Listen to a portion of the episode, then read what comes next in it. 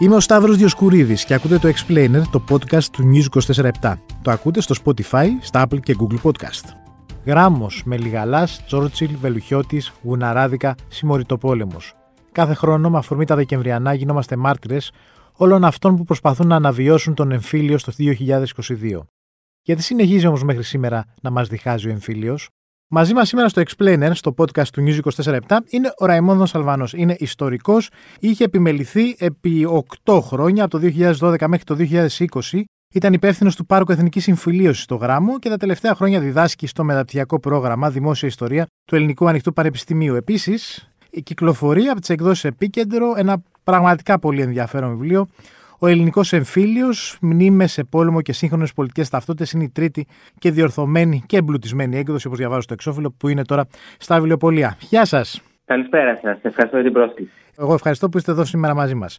Πάμε να ξεκινήσουμε. Την περασμένη εβδομάδα είδαμε και από υπουργούς, αλλά και από, και από τη Νέα Δημοκρατία και από το ΣΥΡΙΖΑ, δημοσιογράφους, από ανθρώπους των social media που τοποθετούνται στα πολιτικά, πάλι να ανασύρουν τις πρώτες μέρες ε, του Δεκεμβρίου συνθήματα μιας άλλης εποχής που έχουν σε σχέση και με τα Δεκεμβριανά αλλά και με τον εμφύλιο πόλεμο. Γιατί πιστεύετε ότι ακόμα καταπιάνονται με αυτά τα συνθήματα ώστε να να τα βάλουν σε μια ε, πολιτική αντιπαράθεση που έχουμε το 2022 και έχουμε και δημοκρατία.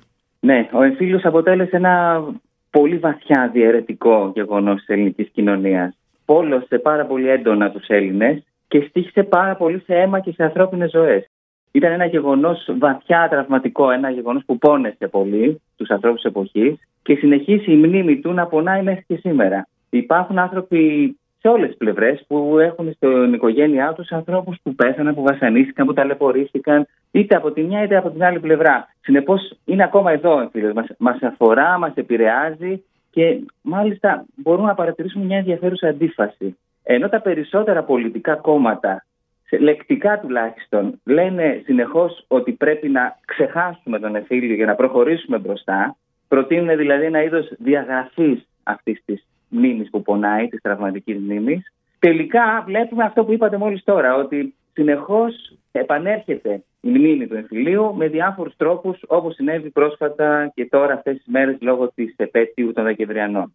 Αυτό τι γίνεται για να συνασπίσουμε το ακροατήριό μας πάνω σε ένα ιστορικό γεγονός που μας φανατίζει; Σίγουρα η ιστορία, και αυτό προσπάθησα να δείξω και στο βιβλίο μου, συνδέεται άμεσα με την ταυτότητα. Η μνήμη είναι τελικά ταυτότητα. Το τι επιλέγουμε να θυμόμαστε από το παρελθόν έχει πολύ μεγάλη σημασία για το με ποιους αισθανόμαστε ότι είμαστε. Δηλαδή, με ποιους, ποιοι είναι το εμείς και ποιοι είναι οι άλλοι. Και ξέρετε, αυτό έκανε ο φίλο. Ήταν ένα γεγονός που προκάλεσε έντονες και ισχυρές ταυτότητες. Προκάλεσε ισχυρές αισθήσεις του εμείς από μια μεριά και του οι άλλοι, του εμείς και οι άλλοι. Συνεπώς, αυτό το οποίο συμβαίνει και σήμερα είναι ακριβώς αυτή η κληρονομιά. Η κληρονομιά του εμφυλίου που διχάζει, που πονάει και που ακόμα δεν έχει θεραπευτεί. Αυτό συμβαίνει και με πλέον και βιολογικά να λέμε ότι η γενιά του εμφυλίου σιγά σιγά εξαφανίζεται. Δεν υπάρχουν, δεν υπάρχουν αυτόπτες μάρτυρες να μας περιγράψουν και τη φρίκη του εμφυλίου, οπότε πιθανότατα το εργαλειοποιούμε και όπως θέλουμε εμείς κάθε φορά τώρα. Ακριβώς. Ακριβώς. Αυτό το οποίο ε, όποιος μελετάει δημόσια ιστορία και στο μεταπτυχιακό που κάνουμε τα λέμε, ε, ε, στη δημόσια ιστορία υπάρχει ένας όρος που λέγεται επικοινωνιακή μνήμη σε αντίθεση με την πολιτισμική μνήμη. Η επικοινωνιακή μνήμη ορίζεται ως η μνήμη που μοιράζεται μεταξύ ανθρώπων που προλάβαν και ζήσανε κάποια γεγονότα και κρατάει συνήθως 80 χρόνια.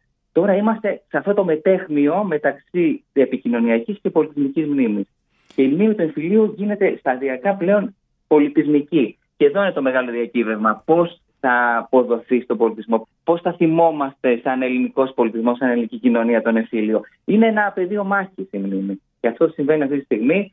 Και η κάθε πολιτική παράταξη το βλέπει από την δικιά της τη μεριά πώς εξυπηρετεί καλύτερα το δικό της μέλλον. Θα ήταν κάπως τοπικό βέβαια να πούμε ότι εφόσον έχουμε ένα κόμμα που ε, ε, τοποθετείται στα δεξιά και ένα κόμμα που θα τοποθετείται στα αριστερά να είναι τα δύο βασικά του διπόλου, να πούμε ότι αυτοί θα αφήσουν τον εμφύλιο απ' έξω ή θα προσπαθήσουν να φτιάξουν μια, μια κοινή πολιτιστική μνήμη για τον εμφύλιο. Ναι. Όχι, δεν είναι, δεν είναι ουτοπικό να, να αποφασιστεί κάτι τέτοιο. Η μνήμη είναι ένα συνεχές διακύβευμα, όλα, όλα αλλάζουν. Και δείτε το παράδειγμα του 1989. Το 1989 υπήρχε κυβέρνηση συνασπισμού, στον οποίο συμμετείχε και το ΚΚ, στο πλαίσιο του τότε ενιαίου συνασπισμού της αριστεράς, και η Νέα Δημοκρατία, και αυτοί ψηφίσανε το, το, το νόμο περί των συνεπειών του εμφυλίου. Ψηφίσανε να μην λέγεται πια ο εμφύλιος πόλεμο, όπως λεγόταν μέχρι τότε, και ουσιαστικά προσπαθήσαν να χαράξουν ένα διαφορετικό δρόμο και αντιμετώπισης αυτού του, του γεγονότος. Υπά... όλα, όλα αλλάζουν. Νομίζω τώρα πηγαίνουμε πάλι ε, προς τα πίσω σε σχέση με αυτή την, την προσπάθεια που είναι το 1989 που έγινε από ανθρώπους που θυμίζω έζησαν τον εφήλιο. Έτσι. Το 1989 ακόμα υπήρχαν ο, ο Φλωράκης, ας πούμε, τον είχε ζήσει τον εφήλιο πόλεμο. Ναι, νομίζω ότι αυτό, επειδή δεν υπάρχουν πλέον οι άνθρωποι που δεν τον έχουν ζήσει, είναι εύκολο ο καθένας να βρίσκει κομμάτια που θέλει να τα φέρνει στο σύγχρονο πολιτικό διάλογο, κυρίως για να δυναμητίζει το, τον διάλογο. Δηλαδή εκφράσεις από όπως τα γουναράδικα ή ραντεβού στο γράμμο κτλ. Όλα αυτά περισσότερο δημιουργούν, προσπαθούν να φανατίσουν ένα κοινό παρά να βάλουν την ιστορία στο σωστό πλαίσιο της συζήτησης.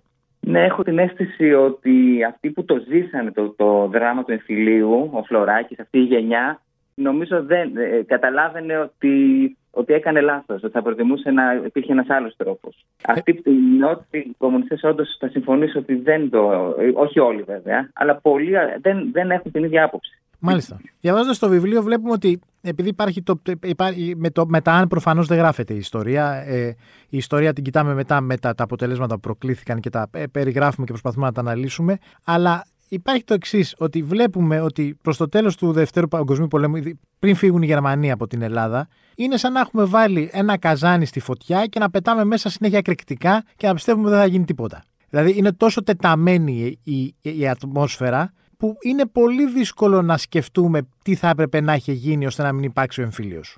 Κι όμως το πιο πιθανό ήταν να μην είχε υπάρξει ο εμφύλιος. Μάλιστα. Δεν είναι. Αυτό το οποίο έγινε νομίζω ήταν το λιγότερο πιθανό ενδεχόμενο. Μάλιστα. Γιατί το λέτε Σίγουρα αυτό. Έχετε δίκιο, έχετε δίκιο όμως ότι υπήρχε το έφλεκτο υλικό. Πολύ σωστά. Ο ιστορικός Απολυμέρη Βόγλης μου το λέει πολύ ωραία ότι είχε εξοικειωθεί η ελληνική κοινωνία με απίστευτα υψηλά επίπεδα βίας κατά την περίοδο της κατοχής. Ήταν μια περίοδο φρικτή. Όμως, όταν φύγαν οι Γερμανοί, στην πραγματικότητα, όλοι αυτό που θέλανε ήταν ειρήνευση και μια επιτέλους ε, ένας διαφορετικός τρόπο, τρόπο, τρόπος ζωής. Αυτό θέλανε. Δεν θέλανε τον πόλεμο. Δεν θέλανε να ξαναγίνουν τα Δεκεμβριανά, που τα Δεκεμβριανά, κατά τη δικιά μου τουλάχιστον οπτική, είναι ο πρώτος είναι ο πρώτος εμφύλιος. Είναι φίλος πόλεμου.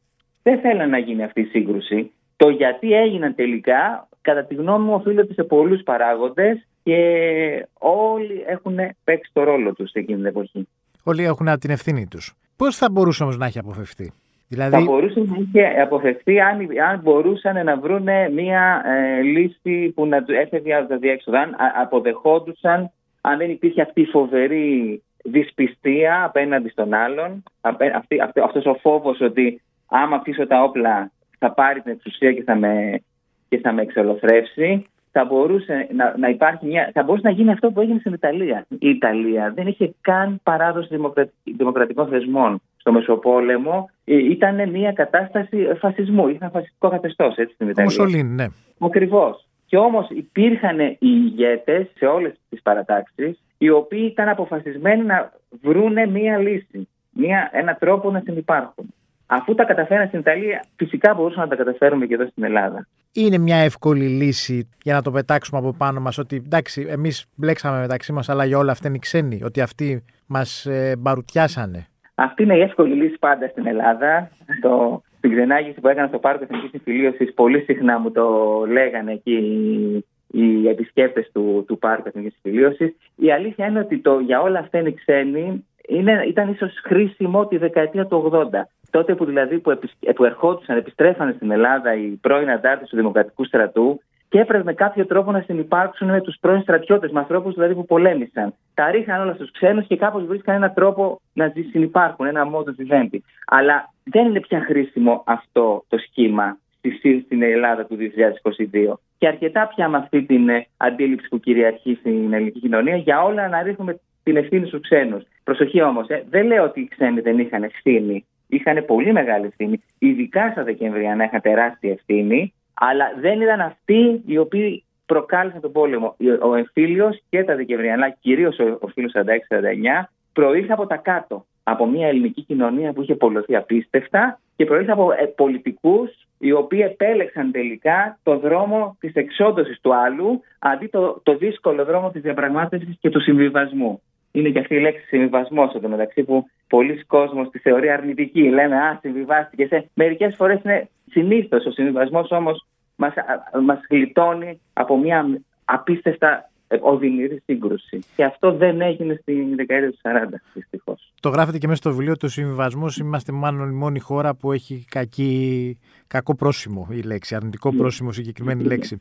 Πάντως, να πούμε και κάτι, επειδή πρέπει να το τονίζουμε συνεχώς. Πλέον ο, ο κόσμος έχει τη δυνατότητα να πάει σε μια βιβλιοθήκη, να πάει σε ένα βιβλιοπωλείο, ακόμα και να μπει στο ίντερνετ, να ψάξει ντοκιμαντέρ και να ε, υπάρχει αρκετή πληροφορία και αρκετή, υπάρχει και, ένα, και μια δεξαμενή γνώσης, ώστε να μπορέσει να πληροφορηθεί τι έγινε τότε.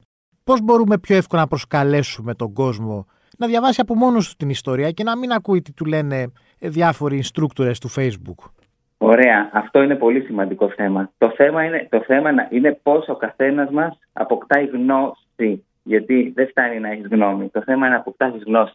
Υπάρχουν εξαιρετικοί επιστήμονες, βέβαια και οι επιστήμονες είναι διχασμένοι στο θέμα του εμφυλίου. Αυτό πρέπει να το αναγνωρίσουμε. Όμως είναι διαφορετικό να ακούσεις την επιστημονική γνώση που βασίζεται σε συστηματική έρευνα και μελέτη και άλλο, άλλο πράγμα, όπως είπατε, κάποιον ε, που απλά διάβασε κάτι κάπου και θεωρεί ότι είναι αλήθεια. Η δικιά μου πρόταση, και αυτό είναι που έλεγα και στο πάρκο, δεν λέω και στο βιβλίο, είναι να προσπαθήσουμε όσο μπορούμε, δεν είναι εύκολο, να βγούμε από τη δικιά μας την ταυτότητα, να αποκτήσουμε μια όσο μπορούμε μεγαλύτερη απόσταση από τον εαυτό μας. Δηλαδή, γιατί αυτό που συνήθως γίνεται τώρα είναι να επιλέγουμε αυτούς που συμφωνούν μαζί μας και να ταυτιζόμαστε μαζί τους ώστε να επιβεβαιώνουμε τις βεβαιότητες, που, τις βεβαιότητες μας, ότι άλλοι δηλαδή είναι κακοί και εμείς τα θύματα. Ενώ η πραγματικότητα είναι πολύ πιο σύνθετη. Η δικιά μου πρόταση είναι να προσπαθήσουμε όσο το δυνατόν περισσότερο να βγούμε από αυτό, από αυτό το φαύλο κύκλο του φανατισμού ουσιαστικά και να προσπαθήσουμε να δούμε τη ματιά των άλλων. Πώς βλέπουν οι άλλοι τα ίδια γεγονότα, πώς βλέπουν την εμπειρία αυτού του εμφυλίου, γιατί αυτοί αισθάνονται θύματα. Γιατί αυτό έχει ενδιαφέρον επίσης στον εμφύλιο. Άμα δείτε, όλες οι πλευρές αισθάνονται ότι είναι τα θύματα. Γιατί συμβαίνει αυτό; Και τελικά πού μπορούμε να βρούμε κάποιους κοινούς τόπους; Προσοχής, δεν λέω να, δεν είναι ανάγκη να συμφωνήσουμε όλοι. Ναι. Οπότε είναι, είναι ένα πολύ διαιρετικό ε, φαινόμενο εμφύλιος. Αλλά να βρούμε κάποιους κοινούς τόπους. με κάποια πράγματα τα οποία μπορούμε να συμφωνήσουμε. Και εγώ πιστεύω ότι ε, προτείνω κάποιους τέτοιους κοινούς τόπους στο βιβλίο. Από την εμπειρία σας ε, πάνω σε ένα ιδιαίτερα φορτισμένο μέρος όπως είναι ο γράμμος, δηλαδή τι σας έλεγε ο κόσμος όταν γινόταν αυτή η ξενάγηση; Τι θυμάστε από αυτή την ναι, από αυτή τη, σχέση, ναι, την δημο, ναι. αυτό που ονομάζουμε δημόσια ιστορία, δηλαδή την ιστορία να μοιράζεται στον κόσμο κανονικά στον τόπο που έγιναν τα γεγονότα. Ακριβώς. Ήταν πολύ συγκινητική και συναρπαστική η αλληλεπίδραση που είχαμε τους επισκέπτες. Ε, 8 χρόνια στο, στο πάρκο, χιλιάδες άνθρωποι πέρασαν από εκεί. Δε, ε, πραγματικά ήταν πολύ χρήσιμο νομίζω και για μένα. Κατάλα, άλλαξα και εγώ ίδιος, γιατί είχα μπροστά μου συνεχώς ανθρώπους και βλέμματα ανθρώπων οι οποίοι ήταν ε, εντελώς διαφορετικής άποψης και οπτικής. Και έπρεπε να βρω έναν τρόπο να γίνω χρήσιμο σε όλους. Ήταν, ήταν εξαιρετικά μεγάλη πρόκληση. Και αυτό το οποίο πάρα πολύ, πολλές φορές με συγκινούσε όταν με ρωτάγανε για δικούς τους ανθρώπους που χάθηκαν στα, στα μέρη αυτά και με ρωτούσαν πού μπορούν να βρουν πληροφορίες. Νομίζω ότι εδώ θα μπορούσε το ελληνικό κράτος να, να, να κάνει μια προσπάθεια να, να βοηθήσει αυτούς τους ανθρώπους. Γιατί υπάρχουν πάρα πολλοί άταφοι νεκροί, ναι. ειδικά στο γράμμο και σε, σε όλη τη, τα βουνά που τύχησαν οι μάχες του εμφυλίου. Είναι ένα ανοιχτό ερώτημα αυτοί οι άνθρωποι αυτοί οι άνθρωποι πολέμησαν και χάθηκαν στα καλή, στην καλύτερη φάση της, ε, της ζωής τους, ε, στα, στα, στα νιάτα τους. Πραγματικά είναι... Μάλιστα. Σας ευχαριστώ πολύ. Να είστε καλά. Εγώ σας ευχαριστώ. Αυτός ήταν ο Ραϊμόνδο Αλβανός, ιστορικός. Μένει μόνιμα στην Κεφαλονιά, όπου εκεί τον βρήκαμε στο τηλέφωνο. Ακούτε και γράφεστε στο Explainer, το podcast του News 24 στο Spotify, στα Apple και Google Podcast.